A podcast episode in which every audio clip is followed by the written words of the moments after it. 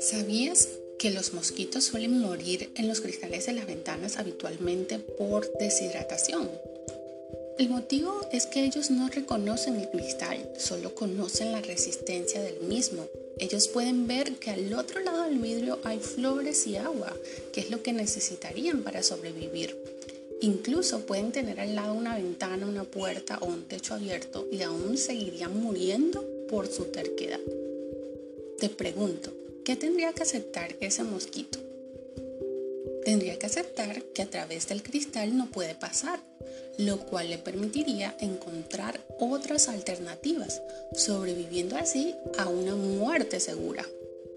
Ahora, si entendemos tal y como te he hablado del caso del mosquito, que mientras no aceptemos el problema, el desafío, no tendremos más alternativas, lo imprescindible aquí, lo necesario de esto es aprender a aceptar. Y ahora quiero hablarte del poder de la aceptación. Este actúa cuando confiamos plenamente en que si aceptamos lo que nos venga, por negativo que sea, nuestro sufrimiento también desaparecerá, ya que en su lugar aparecerá una alternativa que solucionará el desafío, que mitigará el dolor, que cubrirá nuestra carencia. Esto es algo que tienes que probar por ti mismo, tienes que verlo, tienes que comprobarlo. No se trata, por supuesto, de obviar el dolor, de obviar el sufrimiento.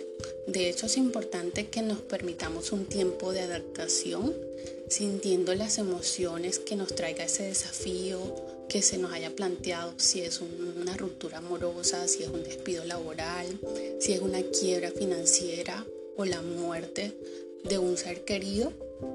Es un periodo distinto para cada persona y va a depender de su capacidad de resiliencia o la situación.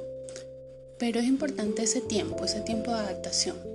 Pero saber que, que tienes que salir de ahí, que el poder de la adaptación y de la aceptación radica en su capacidad para convertir una situación negativa en una oportunidad e incluso en algo positivo. Esto es lo maravilloso, que nosotros tenemos la capacidad de adaptarnos, de aceptar, de poder maniobrar y buscar soluciones.